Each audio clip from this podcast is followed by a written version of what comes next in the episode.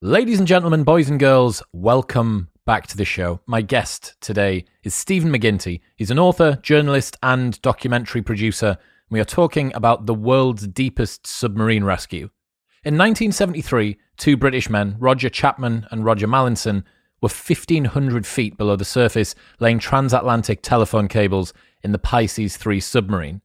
What happened next is one of the longest, most dangerous, complex, and daring rescues ever attempted as America, Canada, Ireland, and Britain marshaled their forces in the air and beneath the sea to save the two men, all while their oxygen, food, and power was rapidly running out. This story is so cool. Stephen's done like an insane amount of research for it. And to be honest, I really enjoy changing up the content that we put out and the sort of stories and guests that come on Modern Wisdom. Like it's it's great, you know, learning personal development and getting new skills and finding hacks and stuff about life. But I just enjoy learning and reminiscing and finding out about crazy experiences that other people have had. You know, you don't need to, there's no pressure to remember the things. No one's going to quiz you. It's not going to make a difference to your life whether or not you can recall the names of the men and where their position was off the coast of Ireland. But it's just an awesome story that you can relax to. And Stephen has like the most perfect Scottish accent for telling a naval submarine rescue story that I've ever heard. So, yeah, enjoy this one. Sit back and relax. On a similar note, I wanted to say thank you to everyone who continues to support the show and share the episodes and gas me up or send me messages or retweet stuff that I post on Twitter. Like it is so meaningful. It's it's insane how sensible and radically curious everyone that listens to this is and it just continues to blow me away. Like the show's growing so much faster than I could have thought. Every single time that we set targets, we blast through them. Uh, so thank you, thank you for whatever it is that you're doing to help support it. Something's going right, and long may it continue.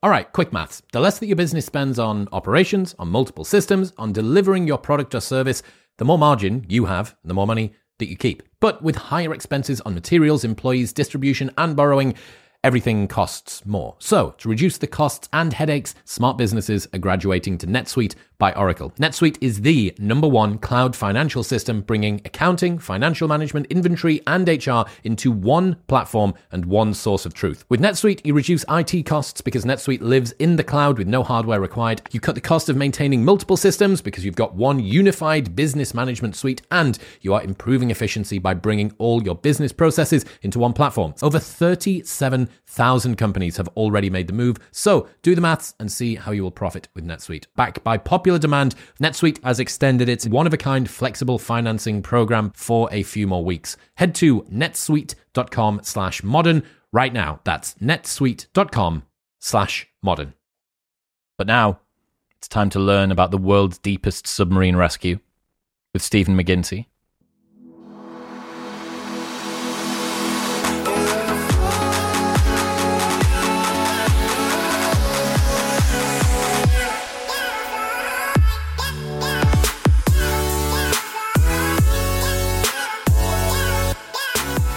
Stephen McGinty, welcome to the show.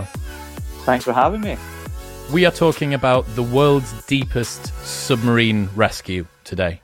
Yes, indeed. Yes, indeed. It's the subject of my new book, The Dive, which is the, the untold story of the world's deepest submarine rescue. And yeah, it's an it's an incredible story from a kind of from the analog age of 1973. Um, it's yeah, the I mean the the the background to it um, is effectively that um, just to, to, get people kind of uh, in, the mood. It's it's really from the time when uh, in 1973 when um, new phone lines were laid down and there was what's known as the Cantat um, cable was laid between Canada and the United Kingdom, and this was this was high technology. You know, this was a cable that allowed 1,750 phone calls to be made from the entirety of America and Canada to the UK at any one time.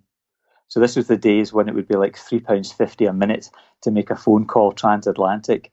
Um, but this was the cable. That, in fact, the, this new cable was three times what previous cables had done. Um, and and what what was happening at the time was that the cable had been laid, um, but these miniature submarines, this Pisces three, um, was being sent down to do a, a, simple but very important job, which was um, to find the cable and to dig a little ditch so that the cable would then settle into the ditch and then be covered over by sand and silt. The idea being that while it was on the surface, I mean, this was um, 150 miles off the coast of Cork, so it was it was in the, the Atlantic Ocean, um, but it was still in an area where people were fishing, and the, the fear was that um, nets would be, would go down or, or trawlers, and effectively the cable could be hauled back up. And as I said in the book, you know Murphy's law does apply um, within 150 miles of Ireland, and the fear was that they could they obviously needed to, to tackle that. So, so on the day back in August 1973, um, there was two men in this this small Pisces three uh, mini submersible. There was um, Roger Chapman and there was Roger Mallinson. Uh, Roger Chapman was ex uh, Royal Navy. He was an ex nuclear submariner um, who'd been who'd effectively had to leave the services because his, his eyesight wasn't as good as it, it should have been, and he moved into the into the private sector. And at the time, um, what was interesting about it was it was the company that ran the submarines was was Vickers Oceanics. Um, now, Vickers uh, is anyone from Barrow-in-Furness, and anyone who knows about the great kind of um, nautical history of Britain will know Vickers was the the, the, the titan of, sort of shipbuilders, and particularly um, you know military and sort of um, naval ships um, from the, the First World War, Second World War, and into the Cold War. Um, so what they did was that they would obviously making these massive ships, but they decided that um, it was 1973. There had been the boom in the North Sea oil industry, and they decided miniature submarines were going to be uh, an effective gadget, effectively, that the industry would have been needed. Uh, and this little miniature submarine um, had been invented by these these incredible Canadians. Um, there was a guy called Al Trice. Uh, and Al Trice, back in the 19, early 1960s, was was from Vancouver, and he was one of the pioneers of, of. He was a great salvage diver. Those were the days where you wore hard hats. You went down with kind of heavy steel boots, and he pioneered some of the deepest dives. I mean, they were doing bounce dives in those days, so that basically meant that you would you would go down as many as, as, deep as maybe 350 feet, but you could be down there for literally two or three minutes, and then you would take these long, slow ascents to the surface to avoid the bends. Al Trice said, "Look, this isn't there has to be a practical device there has to be let's let's develop a submarine that that's small that's commercial um, the, the, French had developed the bathyscaphe, which had gone down right down to the kind of Mariana Trench, effectively. Um, but he wanted to, to develop a, a effectively a, a, commercial submarine. And these guys who could come into the story later on, effectively what they did was they developed, they spent their money, they, they, they pioneered and created the Pisces um, craft. And what was interesting about Pisces um, miniature submarine was that they tested it in Vancouver on a day that the US Navy were testing anti submarine missiles. And what I find fascinating about Pisces, the Pisces craft, was that that uh, they, they, they, it managed on its test dive, it managed to evade a missile that had been sent out with, with whose principal job was effectively to track down um, submar- submarines. And there's something about it that, that says that this thing was was was maybe indestructible, but also lucky. Um, so talk us through the craft. What's uh, Pisces yeah. three? How big is Pisces, it inside? What does yeah, it have? Small. Well, well, the way I the way I kind of um, when I told people about this this this this book was was effectively to try and imagine um, that you are you and your friend are in a large phone box that's the way to think of it. Uh, and the way that I kind of sold it to people was imagine that you're in a small, uh, you're in a, a, phone box, and the phone box is sitting slap bang next to the Empire State Building, and then you watch as the Atlantic Ocean rolls in to a height ten stories above the top of the the, the Empire State Building. Um, so that's the kind of um, that, I mean the size of it was was pretty com- compact, so five or six feet in diameter, um, but you know enough to move around in, but you know you, you got you got you got pretty close. All right, so uh, set the scene. We're on the day of this occurring. What are, what's Roger and Roger doing, and why? Well, how do they get down there? Well, what they what they did is they so um, on the surface was at the, the kind of the mothership, which is effectively a converted a large converted trawler called um, the Vickers Voyager. Um, so that was on the surface, and that was um, that was operating sort of 24 hours a day. The Pisces um, submarine was on deck, and they round about at one one o'clock in the morning, um, they climbed into the submarine. Um, it was winched over the edge. It was then dropped down into the water. Then it was towed out to a certain point. And, and what was interesting at the time was that what they would do is they would attach um, like a like a, a buoy to uh, the, the surface, and then they would attach a rope to the submarine, and then the submarine would would descend um, right down to the bottom, so 15, 1600 feet to the bottom, and then they would on the surface they would follow this buoy um, as it went along. So that was, if you think about Jaws, that's effectively what it was like when they, when they fired the, the, the barrels into the into the Great White. That's effectively what they were doing with the submarine. Um, so they go down to the bottom. They spend eight or nine hours on the on the bottom, um, digging this little trench and watching the cable drop in and they had a tape recorder down there. And um, Roger, when he was down there, Roger Mallinson liked to listen to. Now this was 1973, so this was the year of um, Pink Floyd, Dark Side of the Moon. There was all sorts of great albums released in 1973. But Roger Mallinson liked to listen to to, to Mozart and Bach's um, um organ music. He always insisted that the sound, the, the, because of the sphere, the sound inside the submarine was was fantastic, and uh, that's what he used to listen to. He was a kind of he is an eccentric character, Roger, a, a great man. Um, so the two of them were down there, and then after about eight or nine hours, they they um, rose to the surface, um, and then what happened was a, a big fluke. They get to the surface, and then the the, the team that come out on, on a kind of little um, craft and they tow it, they begin to tow it back in.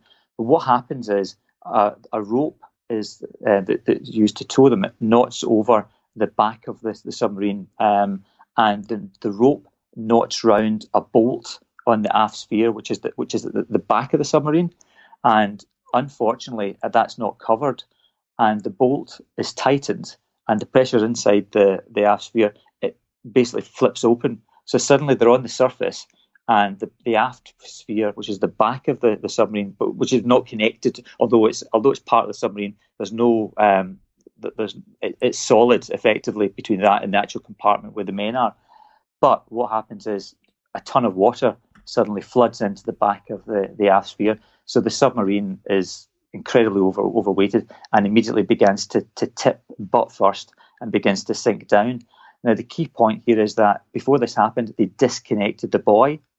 Um, so the, the, the, the the buoy that told them where the submarine was had been disconnected. The position mark is no longer there. Exactly, exactly. So the submarine falls first. First of all, it drops to 160 feet, which is where the, the, the end of the tow rope is. So the tow rope catches it, but they know there's no way the tow rope can withstand the weight.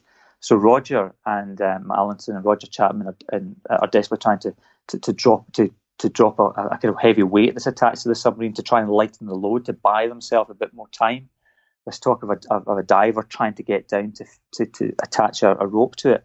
But then what happens is, just as they've managed to get this weight off, there's a massive crack, and the the weight drops, but also the rope snaps, and suddenly they're plummeting um, right down to the bottom. And Roger talked about how the, the, the water being driving through the engines sounded like a Stuka dive bomber.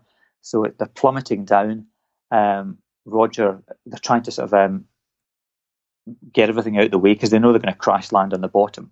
Um, Roger tells them to start. Uh, Roger Mallinson remembers that it's, it's, just in case they, they bite their tongue off with the impact, they stuff rags in their mouth.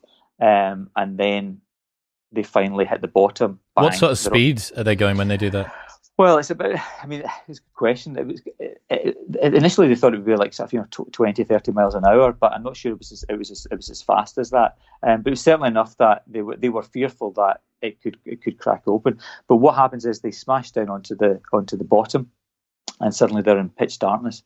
Um, and initially they were waiting, thinking so they knew they were on the bottom, um, they knew they were deeper than any other submarine had been rescued. Um, and the first thing they were fearful of was A, was there cracks in the submarine? Um, so they checked there's no cracks in the submarine. The next thing they're fearful of is that although they know they have they have oxygen supply down there, the key problem in a submarine is effectively not the oxygen you're breathing in, but the carbon dioxide that you're breathing out. So they know that they have a scrubber, which is effectively like a little electric motor, which scrubs out the, the, the oxygen. It sucks the, the oxygen in, scrubs it, takes out the carbon dioxide, and then they bleed in oxygen back into the chamber. So it maintains a, a safe atmosphere effectively. But they can only do that if the batteries are working. And also, they're fearful that if there's a, a, a problem with one of the fuses or with the cables on the battery, that it could ignite Um, and obviously, there had been the fire on board um, one of the Apollo missions just a few years previous to that. But that's a major concern that they could trigger a fire. That they could it. have one of the wires could have been broken during the fall or something like that. Exactly, exactly, and it could trigger a fire, and and then you know they're they're they're gone. Weren't they only a, a small distance from some huge ledge in the sea floor that would have dropped them down to some insane depth? Well, that was the that was the concern. They were, they were they thought they were maybe within a half a mile or a mile of, of that, but they didn't know how far they they, they, they drifted because that was the key point was that there was a kind of the current was quite strong and they were drifting as they fell. So yeah, the concern was when they were falling, they were looking at the the, the, the depth going up 100, 200, 300, 400, 500, and they didn't know that they knew that they were their deepest. They were at 1700 feet when they were operating, and they thought had they gone deeper than that, then they would have been in. I mean, I think it would drop down to about three thousand feet. Um, but you know, one break that didn't happen. But they are when they they realise what's happening, they're at they're at you know sixteen fifty feet, um, and I mean that the, the way I, as I say, described it was trying to imagine that you're in a, a phone box next to the Empire State Building, um, and then the Atlantic Ocean sweeps in, then all the lights go out, then you start bleeding oxygen. Then you know that rescue is at least two days away. Um, and what you've got to do is preserve your oxygen as long as you can. Why do they know that it's at least two days away? Because this is the problem, and this is what what, what makes the, the rescue um, such an incredible feat. Above them is Vickers Voyager, and the only way that they can be rescued is for a diver can't get down to that depth. So the only way is for another submarine to get down to that depth and attach a rescue rope.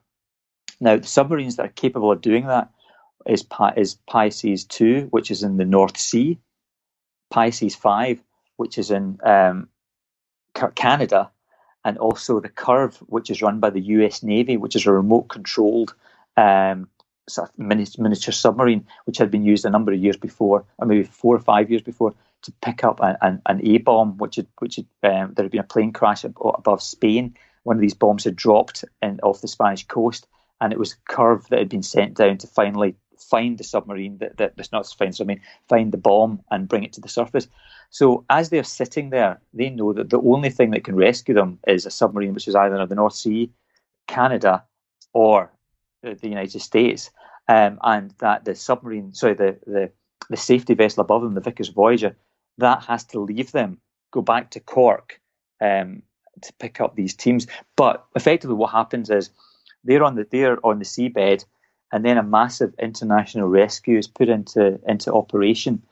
Um, Vickers uh, Oceanic at the time was one of the general managers there was was Peter Messervy. He was ex Navy, and he himself had been stuck in a, in the submarine um, 600 or so 600 feet down in Vancouver during a test um, a few years before. So he knew exactly what they were going through.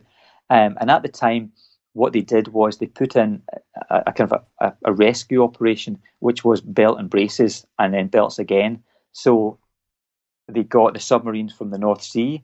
They got that on a on a, a another vessel, and they started steaming back into port. They contacted the Canadians and said, we're going to have to to get you guys over. And what was great was that Al Trice, who who devised and invented effectively the Pisces uh, submarine, he was he was actually in in London at the time, um, so he was able to take part in the rescue as well. But he contacted the or the the the, uh, the Canadians were contacted, and they uh, basically swung into action. They loaded everything up onto trucks and contacted the Canadian Air Force. And the Canadian Air Force said, "Look, don't worry about the paperwork. We've got a Hercules aircraft ready for you. And just whenever you can get to the, the, the airport, we'll have this Hercules ready. Didn't what's isn't it a sub smash or something? Wasn't there like some yeah. huge red button that somebody pressed that marshals the entire world's forces to try and help? Yeah, yeah. There was a, that was the, the Royal Navy that can sub smash, which is which is basically there's a submarine in in, in, in trouble and all help is available. But effectively, what, what was interesting was it was the it was the um, Vickers the Canadians and the Americans. And the Americans were all based in San Diego, so they did the same thing. They rushed to, to the raid, loaded up um, two um, Hercules aircrafts, and within it was probably I think it was within 10, 12 hours. Um, you've got these air, these Hercules aircraft, one flying from San Diego, one flying from um, Canada, and the other team arriving in from into Cork. So then what you have is uh, Vickers, the the, the Venture uh, uh, on the on the surface, has to leave them. Um, another fishing vessel comes and stays on the point because the point is they don't know. They, they, as I've said in the book, they know roughly where they are. I.e., they know there's a haystack. They just don't know where the needle is. Um, so the the, the vessel because they'd lost that buoy. They'd lost yeah, the locator yeah, buoy. Exactly. Yeah, yeah, yeah. So they head to to um, head back to Cork, and um, that's effectively where the, the, the, Voyager was was laden with the with the two submarines. So back down in the submarine, what do the Rogers do now? They they land there and then they decide to test the batteries and what are the resources uh, they need to balance? What do they do yeah, now? Yeah, well, effectively, what they do is they they know that um, the, the scrubber's operating, so that they know that they can take the carbon, um, sorry, the carbon dioxide out the out the atmosphere and um, replace it with kind of oxygen. So that's okay. Um, they've got to keep the batteries going, and they know that initially the, the, the way it was op- the way that they operated was the oxygen they had down there. If they were acting normally, chatting, moving about, that would probably last sort of 30, 35 hours. But the the estimate was that if they just lay down, remained as silent as possible, remained as calm as possible, they could extend that till about sort of 65, 70 hours, which was the kind of roughly when the operation whole I mean if they could get there, they figured they could get there within maybe 50 hours. So it was incredibly stressful um, and incredibly tense. In a time um, when they need to specifically be as calm, calm. as possible, low Absolutely. heart rate, low breathing rate. Absolutely. Uh, and oh, Roger Mallinson always said that, that he, if he had to be stuck in a submarine with anyone, he was so glad it was Roger Chapman because Roger Chapman was ex Navy. And both of them were terrified but both of them had that stiff British upper lip, which is I'm terrified, but I'm fine. I'm absolutely fine, and I'm going to operate as if I'm fine. So they um, they moved. They were internalizing it. Yeah, yeah. They moved the entire sort of they feng shuied the whole internal compartment around so that they only needed to move a tiny amount to check on yeah, the, the few yeah. different bits and pieces. Yeah, they, they moved the, what they could effectively could because of the, the way they, the way the submarine had landed, which is kind of butt first into the sand. They had to move their kind of benches um, around, and then they reconfigured it effectively so that they could fit. They they moved the minimum amount as possible, um, so that it was just as, as easy as possible for them. How are they communicating with the surface? Well, there's a, there's there's an underwater telephone, um, which is effectively what they what they used. And what was interesting about it was, I mean, it was very staticky uh, and very kind of you, you, could hear. But what was fascinating was that there was a lot of porpoises and dolphins in the area, and the dolphins would would would, would squeak, and they would, as, as Roger Mallinson said, you would lose messages to the dolphins because you know they would be making this kind of noise, and he didn't mind it so much because he loved the dolphins. Um, but they, that was another another element of it. But they could they could yeah, it was effectively like an, an underwater radio um, that was was operating. So they had a timer thing, right? They were doing something every yeah, half an yeah, hour. Tell us about that. Yeah, exactly. Well, effectively, what they what the the, the the, the best practice was effectively to operate the scrubber every 30 minutes um, so that it would take out the kind of carbon dioxide from the from the atmosphere. Um, but what they did was, and they had a timer to do that, so that they would either, if they fell asleep, or they would always do it, the, the timer would go off. But effectively, what they did was they, in order to maintain the the, the, the scrubber, to, so that the chemicals that they could only replace a certain amount of time, um, in order to, to extend that, they started pushing it further and further. So in, in ideal situations, they would do it every half an hour. But sometimes they would do it. They would go an hour, ninety minutes without doing it, in order to kind of uh, maintain the resources as long as possible what were the effects of being down there? Because I imagine cold, condensation. Cold, condensation. Well, the, the, the, the, food supplies were very limited. They had like one sandwich. They had a tin of Corona lemonade. They had a flask, a half a flask of co- of coffee. They had some ship's biscuits, um, and and that was it. What about water? No, wa- no water. No water. Which, yeah, which is incredible. But yeah, so what they started doing was that the condensation that built up on the edge of the submarine, they would run their hands down that and they would kind of dab their lips um, that way. So it was um, it, it, was it was a tough environment. Half a canister of coffee. A, was it like a cheese and ploughman sandwich or something? Yeah, yeah. Because because Mallinson had jam sandwiches which he'd eaten, and then a a tin of lemonade. Yeah, and and some condensation.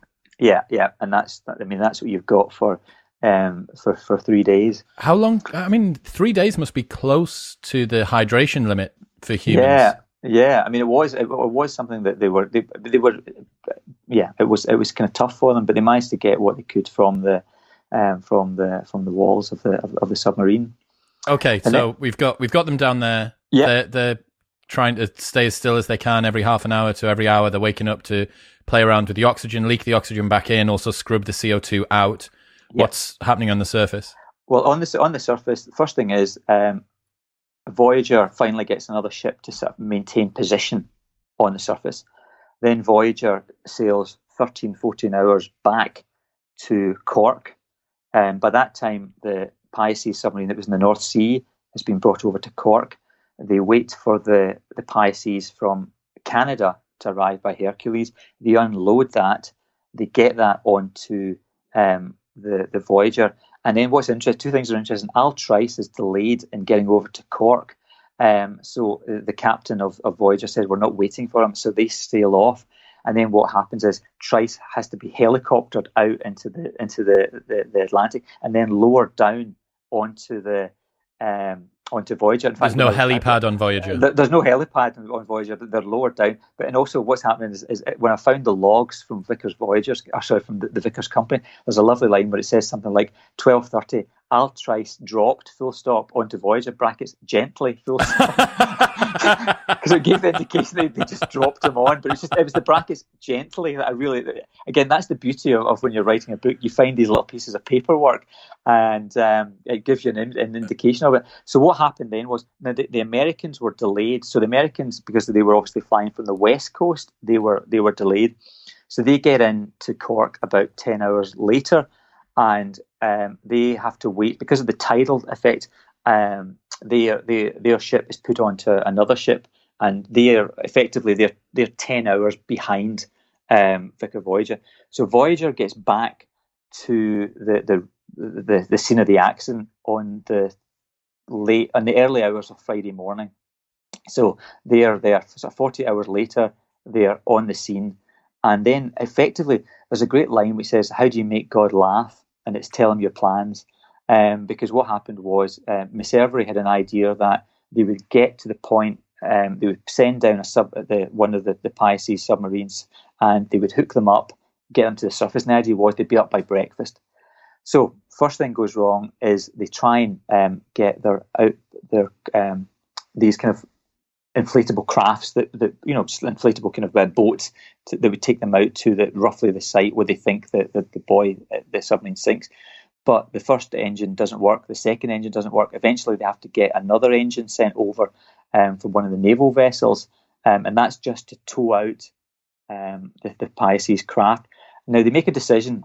They're, they're going down with a, a heavy with a rope um, bound onto a kind of like a clamp, like a kind of claw, effectively at the front of the Pisces. And they make a decision that they want the rope to be of a certain buoyancy. The idea being that it would float up above them and would would be less likely to become entangled.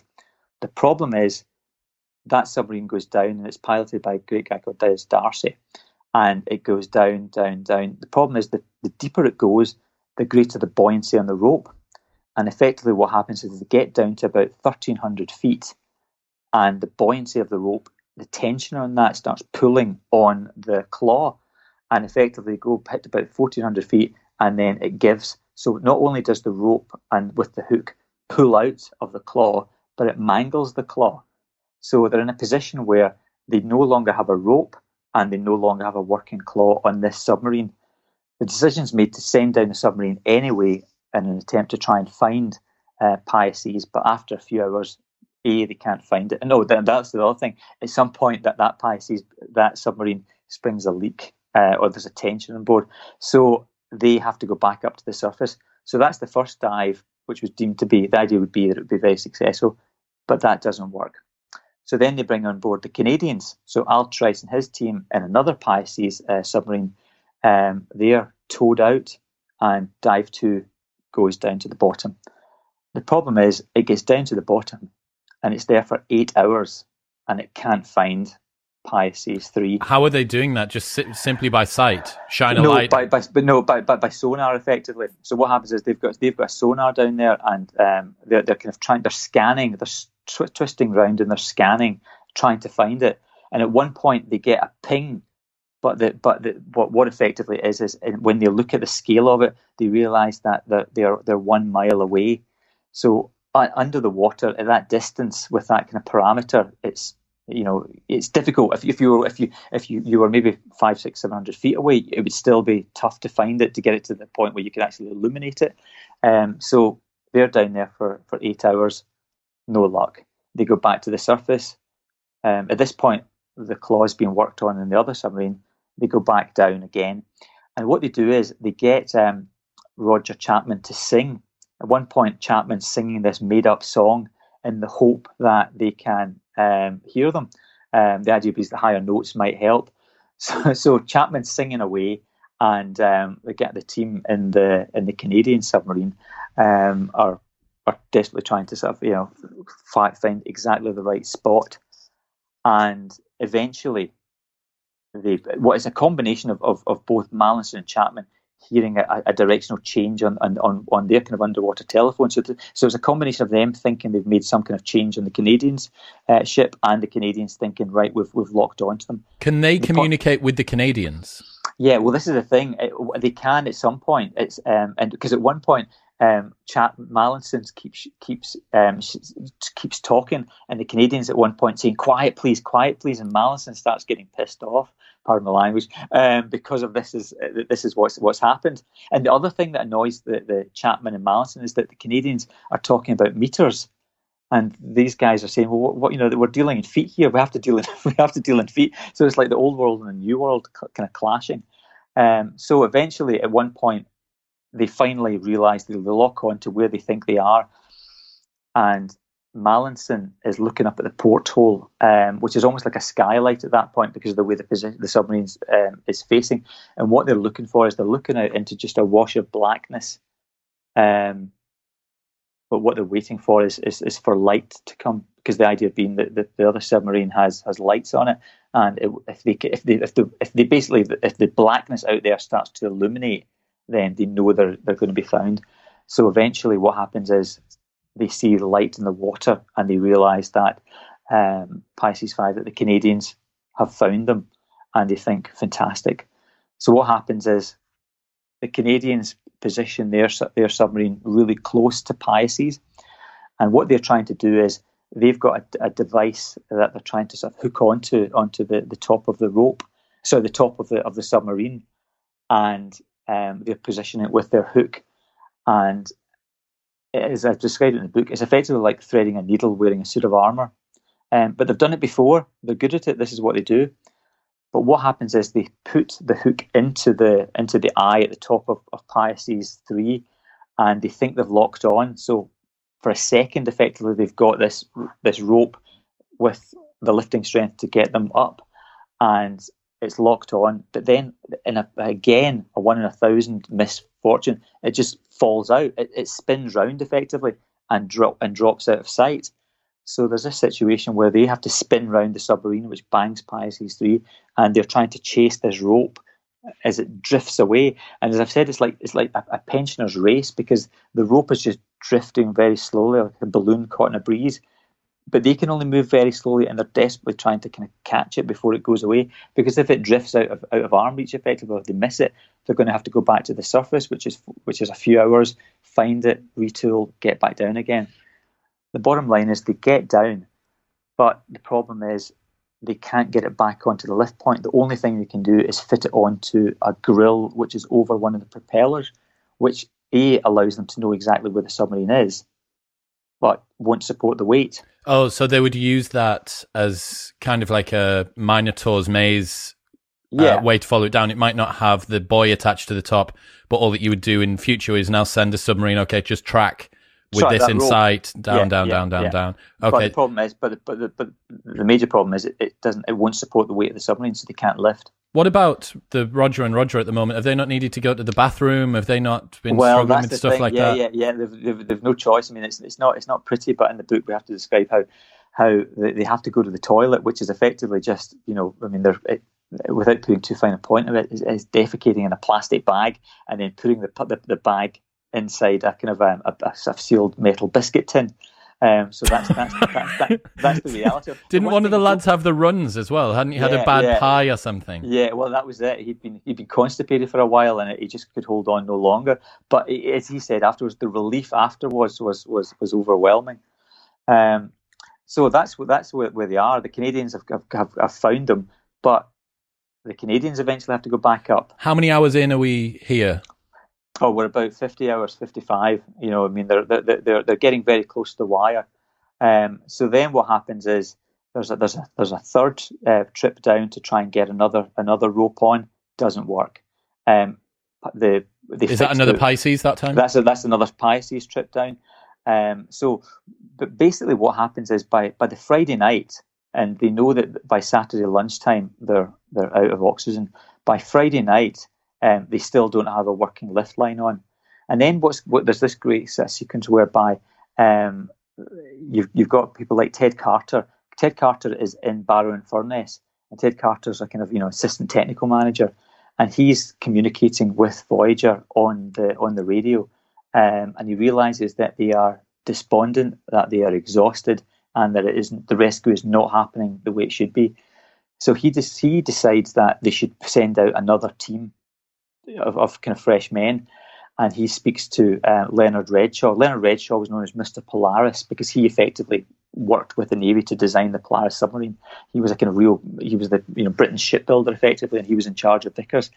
And his idea was we throw everything at this kind of rescue mission. So he spoke to, to Leonard uh, Redshaw, and Redshaw said, "Yeah, great, put together a team." So what happened is you've got this kind of like dirty dozen mission whereby, um, sorry, Ted puts together a team of, of, of kind of men, kind of engineers, divers, five of them. They are flown in the in the, the, the small private plane that, that Vickers have over to Cork. Um, the Royal Navy have got permission to fly into sort of Irish airspace, and the Irish have been very supportive of it. They touch down at Cork Airport. They run across the the, the, the tarmac and they're loaded onto a, a Sea King um, helicopter. Problem is, um, the helicopter's got to fly 150 miles out, and there's a storm, so the weather's atrocious the, none of these guys have been on a helicopter before. Um, um, so they're and what happens is they fly out in the storm. And as one of the guys I was speaking to about it said, when they looked out, they, all they could see was white. They thought it was snow, but it was the tops of the waves just being whipped up by by, by the weather. And they are at kind of nine ten at night. They're lowered down in the midst of this storm onto the deck of Voyager, which is thrashing about.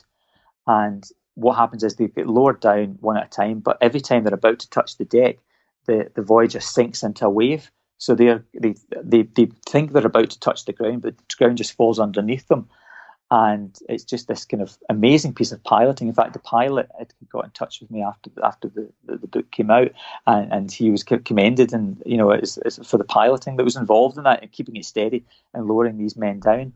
So so Ted gets down there uh, with his team um, on the Friday evening, and he helps fix one of the submarines and he goes down with Des Darcy um, to on the kind of early hours of Saturday morning, and it's Ted effectively who this guy who was in, in Barrow-in-Furness, um, sort of you know twelve hours before, who who helps get the first actual lift line. They they developed a toggle which is effectively like an upside down um, umbrella, and the idea would be that this would be fitted into the aft sphere, and like a T bar, it would open out once it was in, and um, they managed to get the first one in. Um, but at, at, the same time, the Americans had got out there uh, finally, um, and the and what again? How do you make God laugh? Telling your plans. The idea was that they would launch first. That they had this high technology for 1973, um, remote controlled um, submarine effectively that was like a kind of as they said it was like a dog in a leash, a well trained dog in a leash that would that could be sent down and had CCTV cameras fixed on it. Um, and that was supposed to launch about 11 at night on the Friday night. And just as they're about to to power it up, it's a massive kind of you know, power grid for it. What they didn't appreciate was when they'd been wiring it all up on the journey out, salt water and sea spray had contaminated all the circuits. So as soon as they pressed it up, as soon as effectively they powered it up, the whole thing just blew. So again, there's you know submarines aren't working on on Voyager. The Americans are supposed to come and rescue everyone. Bang! they blew, and it was going to take four hours to rewire the entire system with everyone working at once. Um, and again, it's the, it's that kind of system where whereby because they had so many resources out there. Now, granted, every system had its own problems.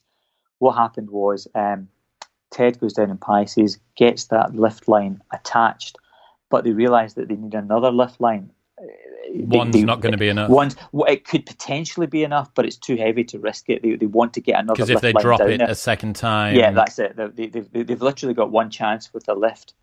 So what they do is the, the, the Americans are finally brought in on about four, five in the morning. And what's fantastic is after everything that's gone wrong with every other attempt, the Americans goes absolutely like silk. It goes like clockwork. The CURV is piloted down by Larry Brady, who, who, who sadly just died a couple of weeks ago.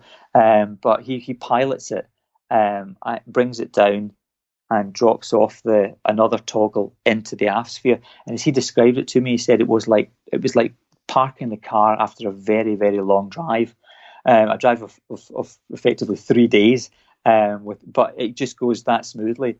So by ten o'clock in the morning, with they've got maybe they, they, estimate they've got a few hours of oxygen left, but but potentially less. No one's got it has an absolute accurate account of how much oxygen's left. They're in the position where they're going to lift. what are what, what are Roger and Roger like at this stage? What sort of physiological uh, state are they in?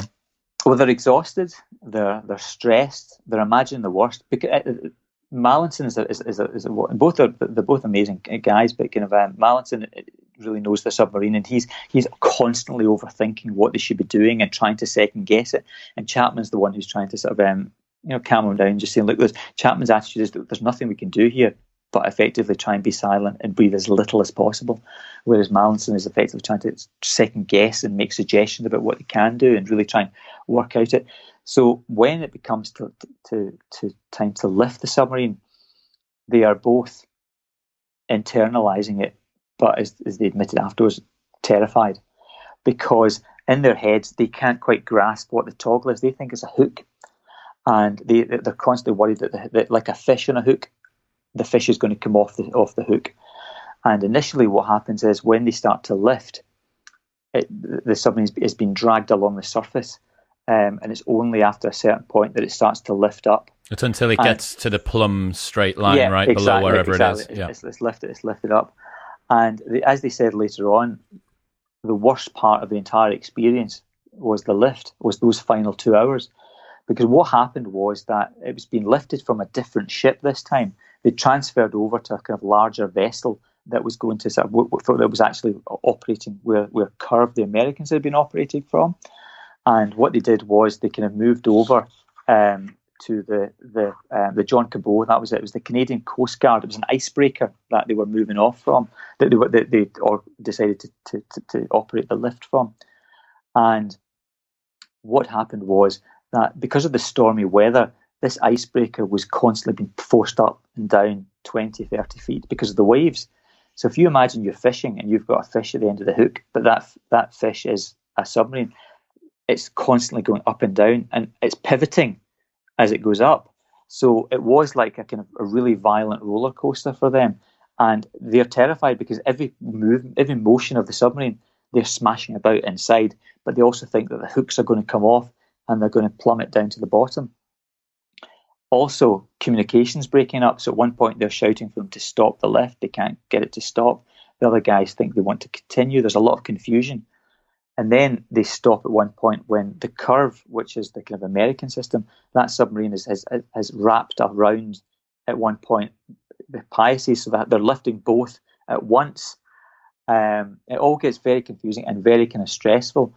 But at one point, um, they stop, and that's because they get to about 120 feet from the surface, and Messervy decides we've got to get another line on there.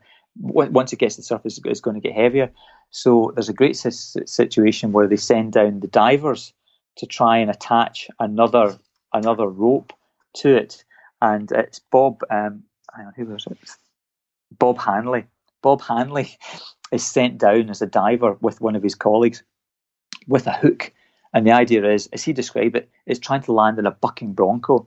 So the submarine itself is thrashing about, moving up and down, and he's got to time his dive so that he can land on it and, and effectively straddle it like you would a bucking bronco while it's it's moving up and down with the waves at the top. And he's holding a, a, a the rope with this kind of um, hook that he's trying to sort of uh, wedge. No, in fact, that's not it. What it is is it's a it's a, a, a really thick rope attached to a U curve with a bolt attached to it, and the bolt's attached to a string. And what he has to do is he has to get the, the U bend of the of the metal sort of stanchion effectively under um, the top of the submarine. Then he has to screw in a bolt, like like a carabiner to sort of close exactly. off the opening. Yeah, exactly, exactly um, and all while underwater at 120 feet on a submarine that's thrashing about. And it's an incredibly tense moment, but he manages to get it on. And um, they effectively send down another rope. Um, and so we're in a position where there's all these three ropes pulling up. And finally, um, they make it to the surface with, yeah, a, a, very tense moment. Okay, so they get to the surface, and then there's still complications then, right? Like getting the the hatch open and yeah, yeah. Mallinson always remembers that that he just they, they were they, they bled in more oxygen. You know, oh, didn't they? When did they eat the, the sandwich? Well, uh, good question. I think they ate it at some point, but they certainly they celebrated with they, they cracked open the, the, the Corona lemonade as soon as they were found. That was their deal is that they wouldn't open the lemonade until they were found. So they cracked open the, the lemonade then. And as, as Mallinson said, remember, because of everything that'd been going on, it can taste like shit, you know. But you know, shit never tasted so, so sweet, um, given the, given the conditions they were in. Um, but when they got to the surface, they were. Uh, Mallinson remembers it very vividly. He just they couldn't get the, the actual um, hatch open, so he was kind of kicking it um, and lying on the bottom and, and kicking the, the, the, surface of the well, even though hatch. even though they're at the surface, this doesn't give them any more oxygen or any more CO two scrubbing, right? You could be sealed in on yeah, the top of Everest, and exactly. it would be precisely the same as being at the bottom exactly, of the ocean. Exactly, exactly. They've got to get that hatch open to get fresh air in. Finally, bang! The kind of hatches, the hatches open, and as there's a lovely moment where, where effectively they said that they had the, the, the first argument of, of, of the whole time they were down there was then when the hatch was open. Mallinson was the pilot, and Mallinson's argument was that he should be the last person out because he's pilot, he's responsible for the craft. Chapman is much wiser because they're in a storm. You know, the, the waves are thrashing about, and as Chapman um, says to Malin, says to Roger, Roger, you can't swim. So that was his argument that he that that that, that, that Mallinson should be the first person out of the submarine on the grounds that if water floods in, at least Chapman um, can swim because Ma- Mallinson's never never learned to swim. Um, so eventually they finally get they get them out, um, and you know it's yeah they, they, they and what what's very touching is that I when I was writing the book to people and I was writing about the book, what they'd been rescued by this idea of the Brotherhood of the Sea. All these other vessels had come to their aid. Men had come from Canada, from California, from the North Sea, from Ireland. Everyone had pulled together, and for this sort of three-day period, the kind of world was waiting, you know, with bated breath to find out could these men be be, be, be rescued. It was akin to the situation a couple of years back with the with, with the, the school party trapped in the cave, um, and I think Thailand it was, um, where you were waiting to see could they could they be rescued, and, and, and they were rescued. But for the men on board who toiled for so long on Vickers Voyager, they were on the on, on the edge of the ship looking out, and when they saw the surf the, the sub hit the surface and finally see these guys climb out, you know, there was people just bursting into tears. I mean, these were men who'd never, you know, as I'd said, their eyes had been parched for decades. You know, they just didn't cry about anything. But it was just the overwhelming emotion of of willing something to happen and for so many things to go wrong, um, they finally they finally got them to the surface, and it's a, and that was part of the reason why I wanted to write the book was was obviously there was the experience of the men on board, but it was also to, to capture all these characters who'd been who were in danger of being lost to history. You know, like kind of Al Trice, like Ted Carter, Bob Hanley, all these people who you guys who who'd, um, who devised the, the, the toggles. Um, and you know, when you speak to Ted Carter today, I mean, he's very blasé about it. He just said he helps you know. But it's you, you, they did they did remarkable things. Uh, Larry Brady in, in, in, in, California. So that was it. It was everyone had pulled together to, to pull off this incredible rescue. And when you consider everything that had gone wrong, even to the point where at one point they needed new rope, and the the, the navy who were out there um, ferried rope across um, a kind of wire basket, effectively underneath a helicopter, but they misjudged the weight of the rope.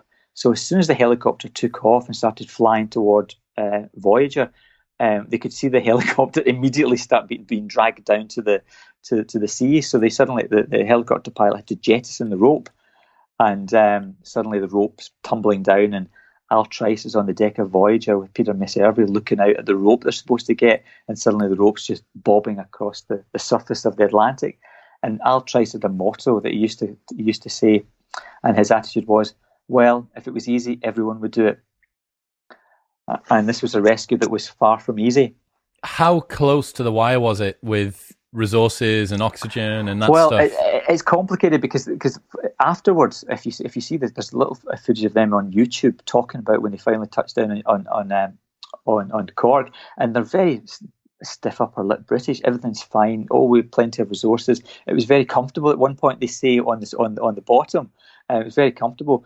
Um, and the report was that they could have gone for a number of hours afterwards. However, the people I spoke to um, who who had first hand experience of it, one of them said that it was his job to to inspect the submarine when it was finally brought back to Cork, and he was on on he went into the submarine with the the kind of US kind of um, um, authority. His job is to monitor safety for submarines, and they said he remembers two things very vividly. One was the stench of the place, uh, the, the stench of the submarine, and the second thing was that when they turned on the oxygen, just nothing came out. His attitude was that they were just absolutely down to the wire. Minutes. Yeah, yeah you know, we'll, we'll never know exactly how it's it's it's, it's too too too it's too it's powered back to, to tell. But his attitude was that there was there was nothing left. Yeah, the video of the Rogers talking about it wasn't. Doesn't one of them say what was the worst part of it? And he said coming back up. Yes, yeah, and I think that's because a lot of what they say is very much you know that kind of stiff upper upper British lip saying it's it's fine, and you have to kind of uh, knowing what having put together the book, knowing what preceded it, we can now understand why that was because it was. I mean, they're being rescued, but it took two hours to get them to the surface, and they were being smashed about for a, a, good chunk of that. And when they weren't being smashed about, they were hanging like a like a fish in a hook, unaware what was happening. And all the time, they know they're at the very limit of of, of what oxygen's left. So it's that thing where when you look at all the components that had to be in place for them to be rescued, the CURV being flown over from California, the Pisces flying over from Halifax, the team coming over from the North Sea. And when you look at all the things that went wrong, you all you have to think about is another link in that chain being delayed or another problem or something that, you know, like imagine it took it was four hours to fix the CURV um, electrics to get the sub down. Imagine it took four and a half or five. I mean, they were that close because it wasn't that case of it took a long time to get for the rescue to begin and then the rescue went really smoothly. Literally, everything that could have gone wrong with the rescue did go wrong, but they still managed to get them up. And that was it's that kind of it's that great line from Winston Churchill: "Never, ever, ever give up." And I think that this rescue is a testament to that. What did the guys do after this? Did they go back to the sea? Did any of them yeah, descend yeah. again? Yeah, both of them. But within within a few weeks, they were they were back in the submarine. In Lads, um, such uh, lads. Yeah, absolutely. Well, Mallinson's attitude was, you know, he, he you know, it was there was errors, but he, he wanted to, to get to get back on, into the submarine. And Chapman did it for a spell, but then Chapman used his experiences to set up a company that that, that developed um, rescue for submarines. So so Chapman went on to, to, to take his experience and turn it into a very successful business. Um, that was involved in the that was called upon but not used tragically for the Kursk disaster, but then was called upon to, to rescue another um, Russian submarine um, you know, in the, you know, I think it was 10, 12 years ago. So, um, yeah, he had an amazing experience from it. Commercialized and, his yeah, catastrophe. Yeah, absolutely. But what was what was very very special about it was that the, the, the bond between the two remained up until I mean, um, tra- um, Roger Chapman sadly died um, a year ago in January, I think it was.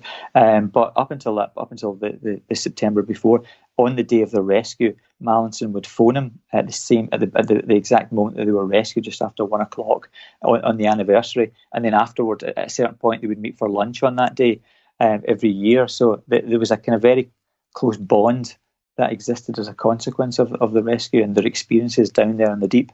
Did you get to speak to them? Um, I got to speak to Mallinson a lot, um, but sadly Roger Chapman had, had, had, died before I began researching the book. Um, but I spoke to his widow, June Chapman, who was very supportive, and his and his two sons, who were very supportive.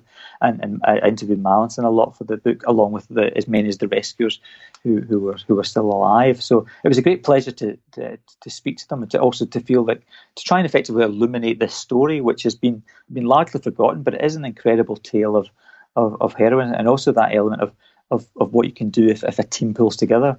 There's something sort of specially nostalgic and kind of beautiful about it because, as you say, it was the analog age, probably just toward the end of it.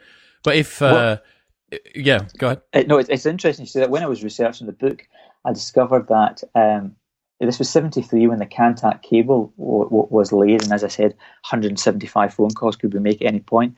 But in that same year, the first mobile phone call was made.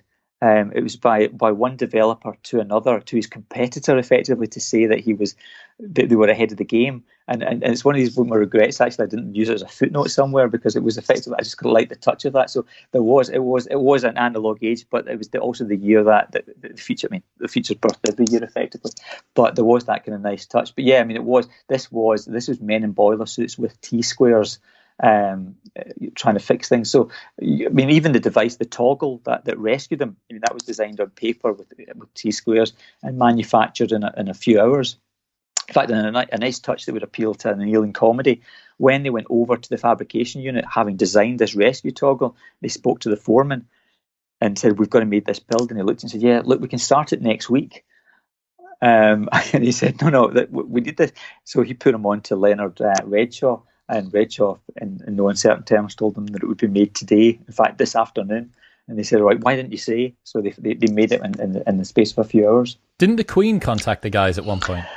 Well, that was the great thing. They get a message um, garbled down from the phone that, that, that Queen Elizabeth is, is is thinking well of you. Now, and this was very moving to them because um, Chapman had served in the Royal Navy, so you serve you serve Her Majesty effectively. And Mallinson was also deeply moved this idea that at, this hour, their kind of you know darkest hour, the Queen, the monarch, you know Britannia, effectively was thinking well of them, and it, it kept them going.